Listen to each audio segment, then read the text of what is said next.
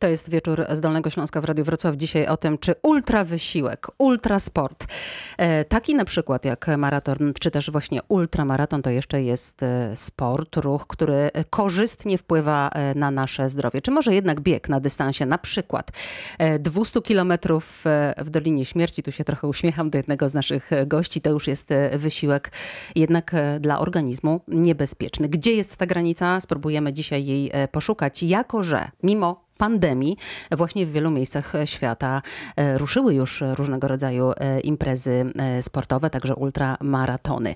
W studiu witam profesora Jana Chmurę z Akademii Wychowania Fizycznego we Wrocławiu. Dobry wieczór panu. Dobry pani. Specjalista od fizjologii, od wysiłku fizycznego, maratończyk, także zdobywca korony maratonów polskich, korony maratonów ziemi, który swoją przygodę zakończył podobno, o to zapytam, w wieku 70 lat przygodę z maratonami, czyli e, rok temu. Czy na pewno o to e, takie pytanie dzisiaj na pewno też padnie. Z nami Krystian Ogły, e, ultramaratończyk, który przebiegł właśnie Dolinę Śmierci w Stanach Zjednoczonych dokładnie chyba rok temu, panie Krystianie, prawda? Tak jest, witam wszystkich. I doktor Ewa Moroch, psycholożka sportu, która, Ewa, czy ty maratony biegasz? Dzień dobry, nie biegam maratonów, e, w tym rozumieniu maratonów, o których pytasz. Jesteś, jesteś joginką i wiem, że jesteś ultra joginką. Jeśli dzisiaj o ultra rozmawiamy, to na pewno pod tym względem zdecydowanie jesteś e, ultra. Bardzo pięknie witam wszystkich e, Państwa. Zacznę od pytania do pana profesora. Czy pan jest wciąż jedynym naukowcem e, w Polsce, który e, no właśnie zdobył e, koronę Ziemi, zdobył koronę Polski? Powiem nieskromnie, niestety taka to prawda jest. Mam nadzieję, że z perspektywy najbliższego mm, czasu będę miał konkurenta, ponieważ chciałbym porozmawiać, podyskutować, jak zareaguje organizm mojego kolegi bądź koleżanki E, która, e, która e, właśnie mogłaby mm, zarejestrować po prostu swoje wyniki sportowe, a także wyniki naukowe w trakcie wysiłku fizycznego. Dlaczego? Ponieważ wysiłek maratoński, wysiłek ultramaratoński jest niebywale e, obciążający e, cały organizm, cały układ sercowo-naczyniowy.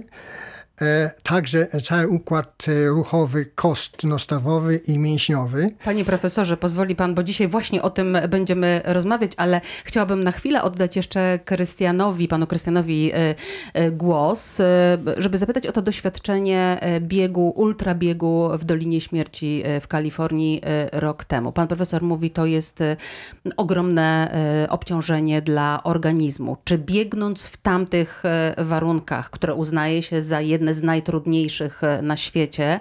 E, czuł pan fizycznie, że rzeczywiście jest to totalne obciążenie dla organizmu?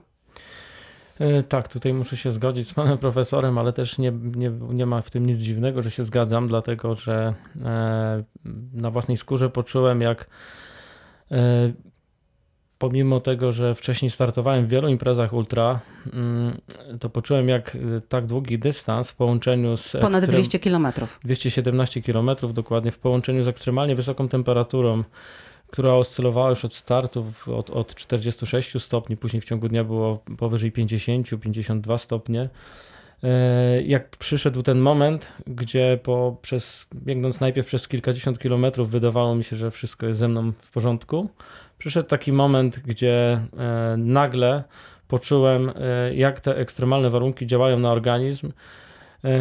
I końcówkę, końcówkę biegu już pokonywałem właściwie siłą woli, bo tutaj mhm. oprócz przygotowania fizycznego ja zawsze powtarzam, że głowa to jest 70% sukcesu w biegach ultra. Czyli trochę biegną nogi, trochę biegnie głowa. Tak, głowa musi zmuszać organizm, który już dawno odmówił posłuszeństwa i chciałby się wyłączyć z tej zabawy.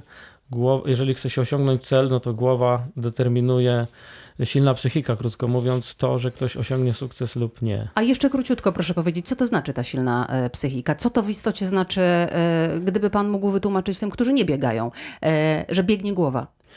Dla mnie głowa to jest konstrukcja kilku czynników, ale najważniejsze to jest doświadczenie. Człowiek z natury, moim zdaniem, jest, e, nie jest leniwy, wręcz właśnie lubi wyzwania, lubi jakieś um, przygody, mhm. ale takie ambitne, które przerastają jego aktualne możliwości. Przynajmniej ja tak jestem skonstruowany. Ja lubię takie starty, gdzie właśnie stojąc na linii startu, nie mam pewności i do końca wątpię w to, czy uda mi się skończyć to wyzwanie. Ale doświadczenia poprzednich biegów to jest tak jak wchodzenie po drabinie czy też po schodach, powodują, że każdy kolejny ukończony bieg mhm. wzmacnia mnie i e, dodaje e, sił w tych trudnych momentach, których znajduję się podczas kolejnych biegów. I kiedy już raz, drugi, trzeci, kilkunasty przechodzi się te kryzysy, które się zdarzają na trasie, te ciężkie chwile, gdzie normalny człowiek powiedziałby, mam już tego wszystkiego dosyć, jestem na tyle zmęczony. To pan się czuje wzmocniony. To ja już wiem, że, że to jest do przejścia. Mhm. I, I idę dalej, podejmuję kolejne wyzwania.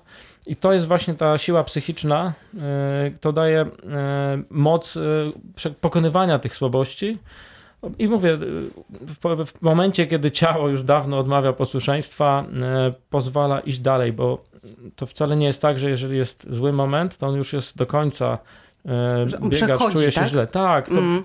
jeżeli się to pokona, to może, za chwilę jest moment, gdzie znowu biegnie się dosyć świeżo, e, z lekkością do kolejnego kryzysu. To tak... zapytajmy e, doktor e, e, Ewę Moroch, która jest przecież psycholożką sportu i psychologicznie wspiera między innymi piłkarzy Śląska Wrocław.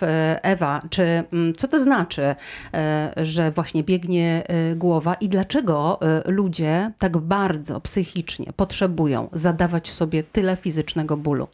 Ja z taką radością słucham pana Krystiana, bo on jakby odpowiada na tą całą opowieść, o którą zawsze dzieje się pytanie. I mhm. nigdy nie zapomnę też takiego komentarza psychologa klinicznego, który stwierdził, wiesz co, ci wszyscy twoi sportowcy są nienormalni.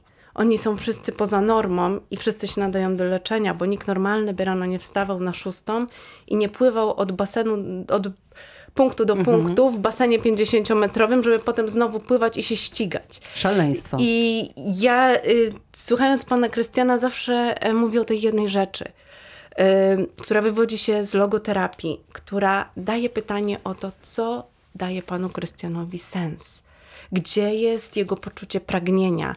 Bo on z jakiegoś powodu chce, bo coś mu to daje i na szczęście coś mu to też zabiera. Domyślam się, że jest to coś, e, co może gdzieś za sobą zostawić. Więc e, co czyni tą moc? Myślę, że to jest poczucie sensu.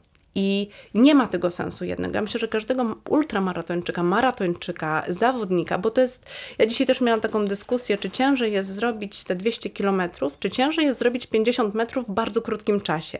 Ja myślę, że z perspektywy mentalnej i psychicznej.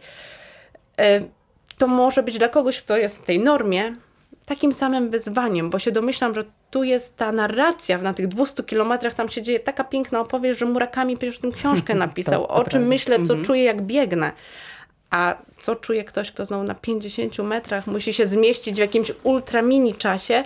Mam wrażenie, że są takie dwie ekstremalności, tak samo mentalnie trudne. Panie profesorze, ja się zastanawiam, pan prowadzi badania również e, na sobie. Prowadził podczas e, maratonów, w których pan e, brał udział. Jest pan autorem bardzo wielu publikacji właśnie na ten temat. I to, co mnie zastanawia, to to, czy teoria nad którą pan pracował jako fizjolog, pana w czasie startów zawiodła kiedyś. Oczywiście, wielokrotnie i to muszę z przykrością powiedzieć. Dlaczego? Ponieważ e, profesura na uczelniach e, to jest profesura, która przez studentów jest różnie oceniana, a ja powiem z własnego doświadczenia, z bardzo głęboką pokorą. Z bardzo naprawdę głęboką pokorą musimy podejść do wiedzy, którą reprezentujemy. Ja przeżyłem wiele kryzysów e, e, w różnych maratonach, które odbywały się e, na różnych kontynentach, w różnych warunkach klimatycznych i wiem, jak reaguje po prostu mój organizm i wiem, że wiele reakcji, tych, te reakcje, które zarejestrowałem na swoim organizmie, nigdy żaden student, mhm. ale, ale również i my, naukowcy, nigdzie nie znajdziemy w żadnych publikacjach. Dlaczego? Dlatego, że po prostu niektóre e, wyniki badań są wręcz szokujące, E, tak jak na samym początku powiedziałem, wysiłek, długotrwały wysiłek maratoński, ultramaratoński powoduje bardzo dużą e, degradację organizmu powoduje e, szybko narastające zmęczenie. I tu chciałbym się na sekundkę, jeśli pani redaktor Ale to pozwoli. bardzo króciutko, bo za chwilę musimy się zatrzymać. Mhm. Dobrze, chciałbym właśnie rozwinąć zagadnienie dotyczące tolerancji zmęczenia przez korę mózgową. To pani właśnie doktor mówiła, kolega mówił właśnie, jaki jest zakres tolerancji zmęczenia przez korę mózgową. To jest punkt wyjścia do przełamywania wszelakich barier na poziomie wysiłku fizycznego. I to są zagadnienia arcyciekawe. Ja nad tym pracuję razem z Polską Akademią Nauk. Jeśli pani pozwoli, to chciałbym o paru elementach później powiedzieć. Dobrze, to za chwileczkę. Teraz e, odrobinę muzyki e, w Radiu Wrocław. Do rozmowy o ultrawysiłku wracamy za chwilę. Dzisiaj zasadnicze pytanie e, do państwa jest takie, no właśnie, czy ultramaratony, czy w ogóle ultrawysiłek to jest korzyść jeszcze dla zdrowia? O tym będziemy rozmawiać z naszymi ekspertami. To jest także pytanie do państwa 71 2 trójki 2 dziewiątki 0 60. Mogą państwo dzwonić do studia Radia Wrocław i zadawać pytanie, a my za chwilę wracamy. To jest wieczór z Dolnego Śląska w Radiu Wrocław. Wracamy do rozmowy z profesorem Janem Chmurą, Krystianem Ogłym i e, dr Ewą Moroch o ultrasportach, maratonach, triatlonach.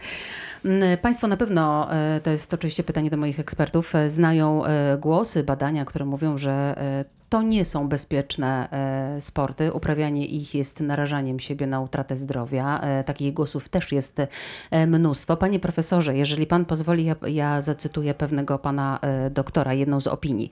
Mm, to jest cytat.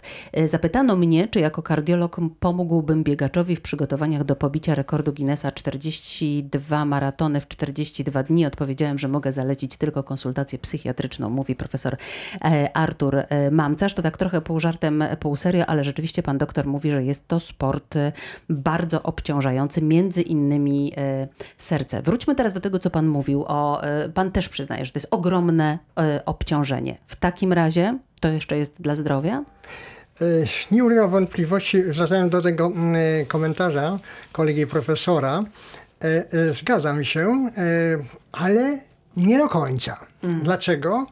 Ponieważ e, myśmy przeprowadzili w ramach jednego z maratonów wrocławskich z panem profesorem e, Piotrem Ponikowskim, aktualnym e, rektorem Uniwersytetu Medycznego badania. Też, biega, też biegaczem. Tak, który biega również maratony. Przeprowadziliśmy badania dotyczące obciążenia układu sercowo-naczyniowego. I badaliśmy między innymi taki wskaźnik troponina, troponiny, e, e, które to wskaźnik e, odpowiada między innymi za pracę mięśnia sercowego. I proszę sobie wyobrazić, że mieliśmy wiele przypadków, gdzie ten poziom tego wskaźnika podniósł się wielokrotnie. Wielokrotnie. Co to znaczy? Kardiolodzy mówią, to jest stan odcięcia. Inaczej przekładając na język e, po prostu e, praktyki codziennej, to po prostu jest e, stan, stan zawałowy bądź przedzawałowy, w zależności od tego, w jakiej konwencji to analizujemy. A więc proszę zwrócić uwagę, czyli ten stan odcięcia wielokrotnie, stan zawałowy wielokrotnie został przekroczony. Ale chcę Państwu powiedzieć, i dyskutowaliśmy właśnie z kolegą profesorem, e, wprost mówi, jak, jak przekazać tą informację dla środowiska. Bo tak de facto to można było powiedzieć, jakby ludzie to usłyszeli, to by trzeba było dzisiaj po prostu przestać biegać maratony. A ja biegać maratony. A ja oświadczam wręcz przeciwnie, wręcz zachęcam. Dlaczego? Ano dlatego, że jest duży zakres, niewiarygodny zakres adaptacji adaptacji organizmu bez względu na wiek. Czy to jest po prostu zawodnik 18-letni, czy taki zawodnik jak ja, 70-letni. Tu są te możliwości adaptacyjne i wracam do tego, co kolega na samym e, powiedział pan poseł Manciarz, e, że e, biorąc pod uwagę te możliwości adaptacyjne, to ja bym bardzo, bardzo bym się zastanawiał, czy moglibyśmy taką myśl ostatecznie upowszechnić. Niezależnie od tego, Zgadzam się z profesorem, jest to niewiarygodne obciążenie em, dla e, organizmu. Maraton y, codziennie przez 42 dni. To niewyobrażalne obciążenie. Moje pytanie w dalszym ciągu brzmi w takim razie, e, jaka wciąż tutaj jest korzyść e, dla zdrowia? Czy to jeszcze dobrze robi naszemu organizmowi, czy już przekraczamy e, te granice? Zapytam teraz praktyka pana Krystiana Ogłego. Czy jak pan się, pan profesor mówi, mamy niewiarygodne możliwości adaptacyjne. W jaki sposób pan adaptował swój organizm do tego, żeby on był zdolny tę dolinę śmierci przebiec? Ja jeszcze odpowiem e, e, w ten sposób, że do kwestii zdrowia e, poprzez moje doświadczenie i, i starty w ultramaratonach podchodzę może nie diametralnie, ale nieco inaczej, dlatego że dla mnie dystans maratonu to jest porównywanie, po, Czyli ponad porównanie, 42 km. porównanie takie jak porównanie sprintera do maratończyka. To jest zupełnie inne Piękny podejście przykład, piękny przykład. zupełnie inne podejście do startu, do rozłożenia tempa i zupełnie inne podejście do przygotowań. Tak podejrzewam, dlatego że no, każdy się przygotowuje do tego dystansu, który docelowo ma pokonywać. E, I przez pryzmat zdrowia ja e, niezwykle cenię sobie to, że podejmując cele, podejmując wyzwania, e, o tyle jest to ważne dla mojego zdrowia, że wszystko, wszystkie przygotowania i właściwie część życia podporządkowuję tym przygotowaniom, a więc trenuję, e, e, staram się to robić regularnie, staram się wyszukiwać możliwości treningu w warunkach zbliżonych do, do tych docelowych. I poprzez sam fakt, że e, z dnia na dzień przygotowuję się, czyli podejmuję jakiś wysiłek, no to jest to niezwykle korzystne dla mojego zdrowia. I tutaj można by odwrócić pytanie, czy byłoby zdrowe, gdybym nie trenował. Ale czy przed, tą, przed tym wyjazdem do Doliny Śmierci był pan pod opieką właśnie kardiologa, e, czy też fizjologa, e, lekarza, który e, badałby pana stan zdrowia, czy pana organizm jest gotowy na taki wysiłek? E, To znaczy, e, zacznę od tego, że troszeczkę żona mnie do tego przymusiła, bo była przerażona tym, Głos że- rozsądku. była przerażona tym w ogóle, że mam tam startować, więc e, ro, najrozsądniejszym rzeczą, jaką mogliśmy zrobić, to przeprowadzić kompleksowe badania rzeczywiście. Chodziło o to, żeby wyeliminować ryzyko, że coś może mi się tam stać. Natomiast sam już jak się okazało, że zdrowy jestem i nic, nic mi nie szwankuje, przede wszystkim serce, układ krążenia, układ oddecho- oddechowy funkcjonuje dobrze, to skoncentrowałem się na przystosowaniu do wysokich temperatur.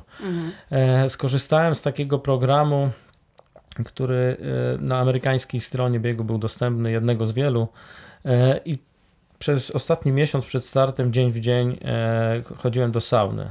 Te sesje były coraz dłuższe, a jednocześnie. Po to, e, żeby podnosić temperaturę co kilka dni tak? podnosiłem Mhm. temperaturę. Mm, Ostatnie sesje, które zapamiętałem, to po 45 minut w temperaturze 90 stopni, co przy pierwszych sesjach wydawało mi się niemożliwe. Ja nie jestem e, człowiekiem, który lubi ciepło, tak, tak, co jest też ciekawostka. I powiedział to człowiek, E, który przebiegł ponad e, 200 km w Dolinie Śmierci. I te ostatnie trzy właściwie sesje były niezwykle ciężkie dla mnie, ale to też już pojawił się ten wątek w, w, w rozmowach. Poza przełamywaniem słabości w, w czasie startu, to też było istotne jako element przygotowań, żeby wytrzymać w tej saunie. Wprawdzie siadałem w taki sposób, że gdyby mi się coś stało, to przy, przewracając się otworzyłbym drzwi od sauny i pewnie bym się w ten sposób uratował, ale to, było, to był klucz, żeby wy, wyrobić sobie ten mechanizm termoregulacji na tyle y, dobry, żeby tam już y, być częściowo chociaż zaadaptowanym do tych warunków, które tam na miejscu były. Dzisiaj o ultramaratonach rozmawiamy w wieczorze z Dolnego Śląska w Radiu Wrocław. Państwo także mogą wziąć udział w tej dyskusji. Dwie trójki, dwie dziewiątki, 060 i 71 z przodu to jest numer do studia Radia Wrocław. Mogą także Państwo pisać maile Katarzyna Górna, małpa radiowrocław.pl. Ja właśnie takiego maila z zapytaniem e, dostałam do pani e, dr Ewy Moroch, e, do psycholożki sportu. Pytanie e, od naszego słuchacza jest następujące. Po co biegnie się 40, e, potem 100, potem 200 kilometrów? Czy to nie jest zuchwałość, która może się dla nas źle skończyć? Ja myślę, że to pytanie, na to pytanie najpiękniej podpowiedział każdy z biegnących, bo to jest chyba też to, o czym profesor wspomniał. Tutaj do każdej jednostki powinniśmy podchodzić indywidualnie i z moich doświadczeń e, pracy z zawodnikami jakby nie ma czegoś takiego jak jedna odpowiedź. Są osoby, które przez to nadają sens swojemu życiu. Są osoby, które od czegoś oczywiście uciekają. Są osoby, które w jakiś sposób potwierdzają swoją wartość tym biegiem. Są takie, które widzą sens, jak wcześniej pani mówiła. Tak, mhm. są osoby, które być może z kimś się ścigają, osoby, które muszą komuś coś udowodnić, muszą coś udowodnić sobie. Są osoby, które też to kochają. Są osoby, które w XXI wieku, co pokazują badania naukowe i w ogóle to się w moim doktoracie świetnie potwierdziło, w tak zwanej aktywności fizycznej w ogóle widzą sens. Bo współczesny i ten korpoświat i świat, który nas tak mocno ustawia, reguluje, okazuje się, że daje nam ograniczone przestrzenie na wpływu na własne życie. Okazuje się, że moja aktywność fizyczna, moje wybory ruchu są już tylko moje, już nikt w to nie może zaingerować i to jest bardzo mocno odzwierciedlające moje ja. Panie profesorze, bo pan chciał wcześniej jeszcze coś e, dodać, ale ja e, przerwałam, to proszę jeszcze e, chwileczkę. Ja chciałbym w nawiązaniu mhm. do, kole, do wypowiedzi kolegi coś jeszcze dodać. Ja jak wybierałem się na maraton na spodzie ziemi, na Antarktydę, to muszę powiedzieć, że w podobny sposób się przygotowywałem, ale do zimna. Też, w kryokomorze pan bywał. Tak, w kryokomorze. Mhm. I też wydłużałem czas e, po prostu e, tego, tej temperatury. Ale muszę powiedzieć, że zdarzyłem, zdarzyłem się ze ścianą, ponieważ jest tam tak surowy klimat na dole Ziemi, na Antarktydzie. Przecież tam dochodzi, tam dochodzi, proszę Państwa, do minus 80 stopni. Prędkość wiatru do 300 km na godzinę. To nie ma nic wspólnego z tymi warunkami, które my spotykamy się właśnie w tych komorach. I tam rzeczywiście musiałem sobie poradzić z tą niewiarygodną zmianą e, klimatu. O adaptacji e, nie było mowy takiej długiej, bo to są potężne koszty jeśli chodzi o przebywanie e, na tym dziewiczym e, kontynencie.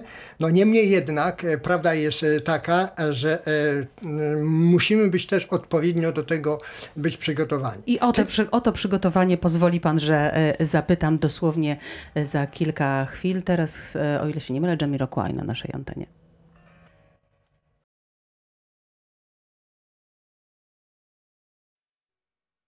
To jest wieczór z Dolnego Śląska w Radiu Wrocław. Dzisiaj o ultra e, wysiłku. Panie profesorze, to jest pytanie do pana profesora Jana e, Chmury z Akademii Wychowania Fizycznego, także maratończyka. Pan wielokrotnie dzisiaj na antenie powiedział, że jest to niesamowity wysiłek dla organizmu. Ja chciałabym, żeby słuchaczom pan wyjaśnił, co się dzieje z organizmem, z kośćmi, ze stawami, z mięśniami w czasie właśnie tego ekstremalnego e, wysiłku i czy ten wysiłek nie pozostaje E, no bez żadnych niekorzystnych e, skutków e, dla takiego właśnie maratończyka. Pięknie dziękuję za znakomite pytanie, choć ono jest wielowątkowe, ale postaram się w skrócie mm, odpowiedzieć na nie. Otóż trzeba zacząć przede wszystkim od e, odpowiedniej wiedzy, które po prostu powinniśmy posiadać. Dlaczego nam jest tak bardzo potrzebna? No przede wszystkim, żeby się jak najlepiej do tego przygotować do tego ekstremalnego wysiłku. A z tą wiedzą po prostu bywa bardzo różnie. Są różne materiały, są różni autorzy, mają różne doświadczenie i różne propozycje. A po drodze popełniamy mnóstwo, mnóstwo przeróżnych błędów. Przy okazji mamy różnych e, fizjoterapeutów czy też lekarzy, którzy także mają różne zdania na ten temat, oczywiście, prawda? Oczywiście. I stąd też bardzo ważnym zagadnieniem jest, żeby po prostu tak przygotowywać ten, e, ten organizm, w taki sposób, żeby podnosić na coraz wyższy poziom zmęczenia, ale tolerowanego nie przez mięśnie, ale przez mózg, przez Czyli to, co pan mówił mózgową. wcześniej. Mhm. Tak jest. Dlaczego?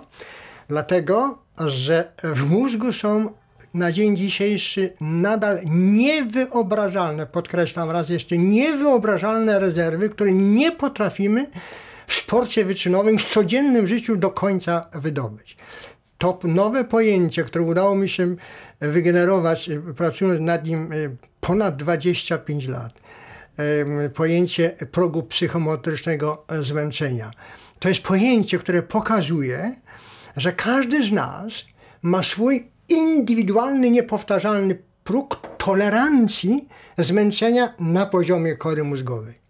Ponieważ wysiłki ekstremalne cały czas łączą się z przełamywaniem tej bariery, dlatego cała nasza wiedza powinna pójść w kierunku, co zrobić, jakie zastosować środki treningowe, żeby właśnie w umiejętny sposób przekraczać, przełamywać tą barierę zmęczenia, co w konsekwencji doprowadzi do wydobywania coraz większego potencjału, a zarazem wydobywania e, po prostu więcej, więcej energii, więcej sił, co ma bezpośrednie przełożenie na wynik sportowy. Stąd też, stąd też tak bardzo ważne w współczesnym sporcie jest e, to pojęcie, zwłaszcza jeśli chodzi o e, radzenie sobie z różnymi kryzysami w tych ultramaratonach, przecież tam permanentnie przełamujemy przeróżne kryzysy. Żeby przełamać tą barierę, tą barierę to jest arcyważna rzecz. Problem polega na tym, jak powiedziałem, nie umiemy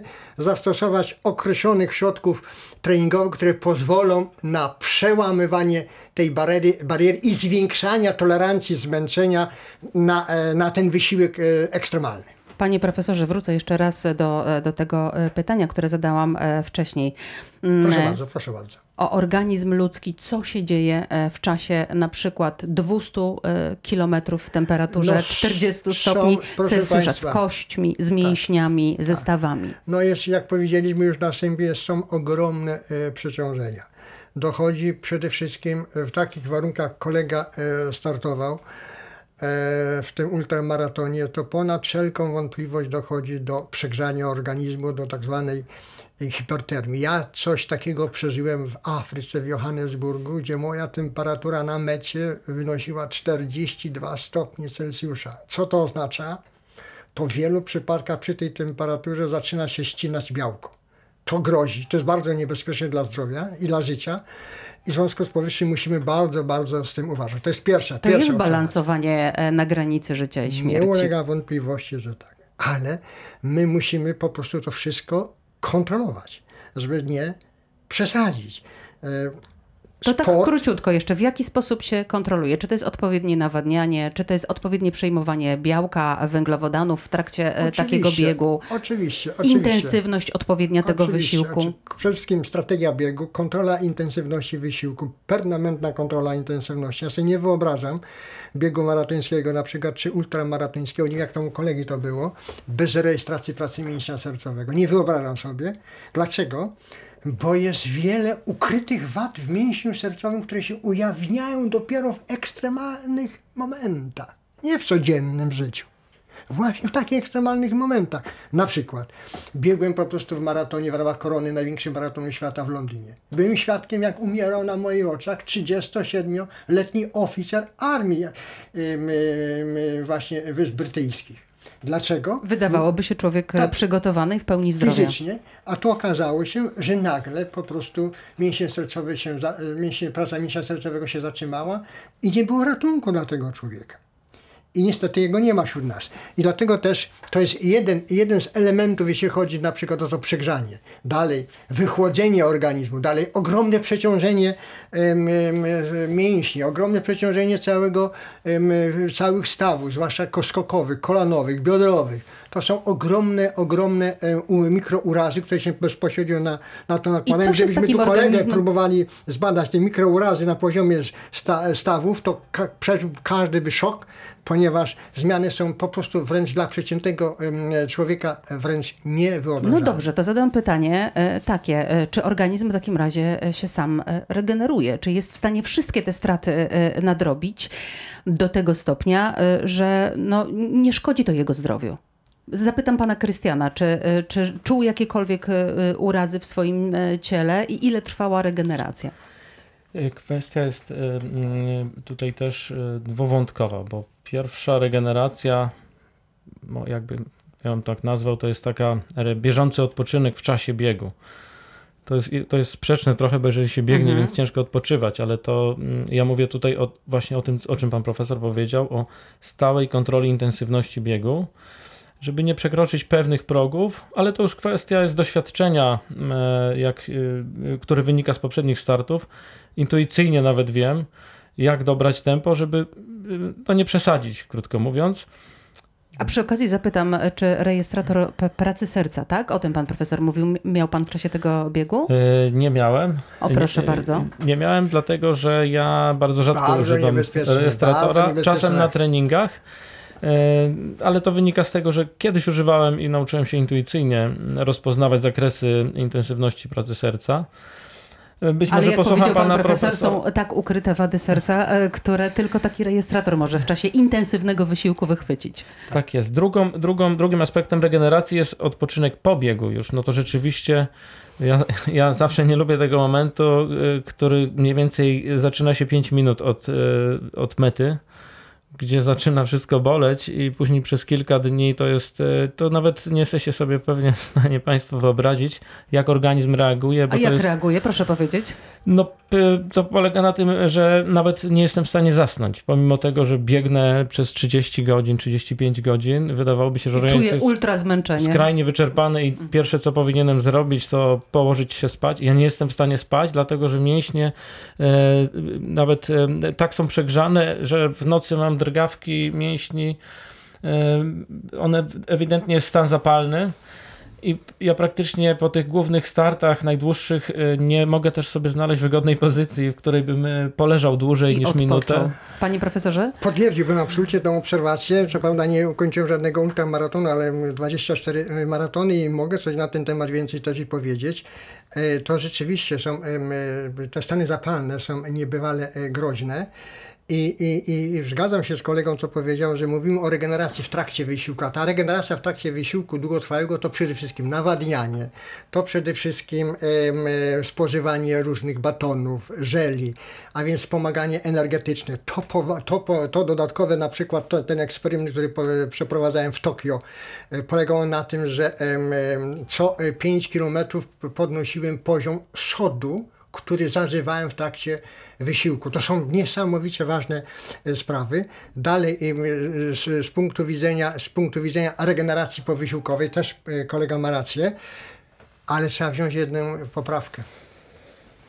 Kolega jest młodszy ode mnie, tak patrzę że tak z boku, przynajmniej gdzieś o 20, 30, 30 lat i w związku z powyższym zupełnie inna dynamika regeneracji mięśni e, u kolegi niż u mnie, ale te stany zapalne występują również e, e, u kolegi i u mnie. Ja na przykład powiem taką rzecz. W, Bardzo w króciutko, Poznaniu, w Poznaniu, w Poznaniu na przykład szedłem bokiem.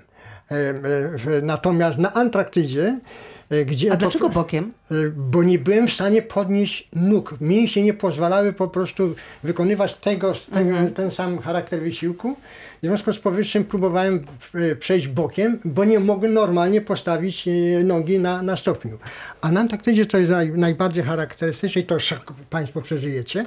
Po raz pierwszy coś takiego zaobserwowałem, mianowicie rzeczywiście po maratonie jest katastrofa bo jest tak du- duże obciążenie, o czym mówiliśmy, e, organizmu. Często ludzie mówią, że wymiotują też, Tak tak? jest, oczywiście, że organizm ma różny czas na regenerację, ale tam na Antarktydzie było coś zdumiewającego. Mianowicie, proszę sobie wyobrazić, na drugi dzień staje po maratonie, a tam a tam muszę, może proszę źle tego nie, nie, tego nie zrozumieć, tam jakoś tak wszystko się ułożyło, że zająłem drugie miejsce na świecie swojej kategorii wiekowej. E, To tak tylko na marginesie, ale, ale tam wydarzyła się rzecz nieprawdopodobna. Mianowicie, proszę sobie wyobrazić, że na drugi dzień, na drugi dzień y, y, wstaje Myśmy byli wtedy na lodołamaczu, bośmy płynęli tam e, do tego punktu startowego lodołamaczy. Ja wyszedłem na, e, po prostu na, e, na, na pokład tego lodołamacza i proszę sobie wyobrazić, że nie czułem, nie czułem, że przebiegłem maraton. Się tak fenomenalnie czułem i chcę Państwu zdradzić dlaczego. Jedno, jedno zdanie Jedno tylko. zdanie. Mianowicie, proszę sobie wyobrazić, czystość powietrza.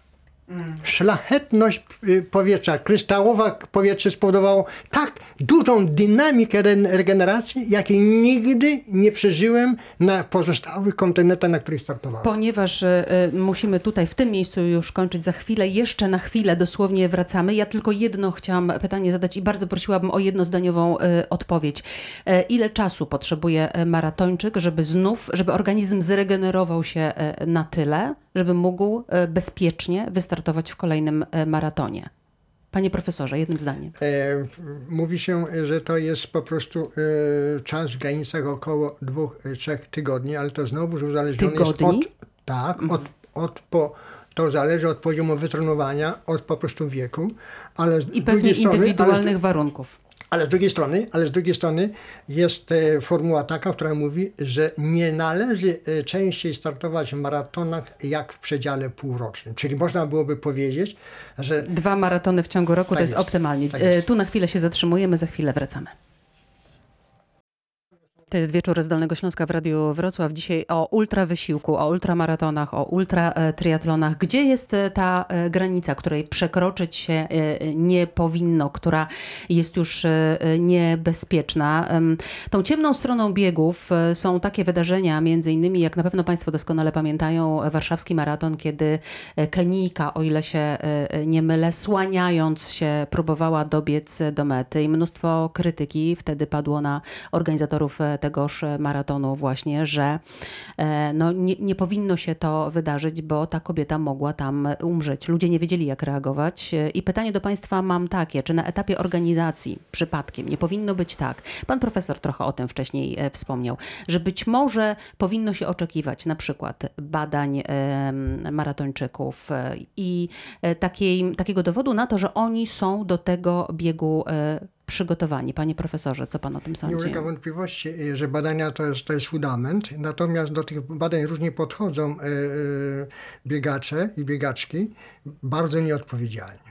Bardzo nieodpowiedzialnie. Ja przepraszam, tylko podam takie statystyki, do, do których dotarłam. 3 miliony Polaków e, biega w różnych e, biegach. 80% e, przygotowuje się e, do nich e, w sposób e, taki e, dość lekkomyślny, czyli tak, jak im przychodzi do głowy, bez żadnej kontroli. I wracając po prostu do pięknego pytania pani redaktor, to muszę powiedzieć ten przykład, który pani podała, to jest absolutnie totalne wyczerpanie węglowodanów. To jest y, y, kapitalny przykład spotkania się y, ze ścianą, ale w wydaniu ekstremalnym.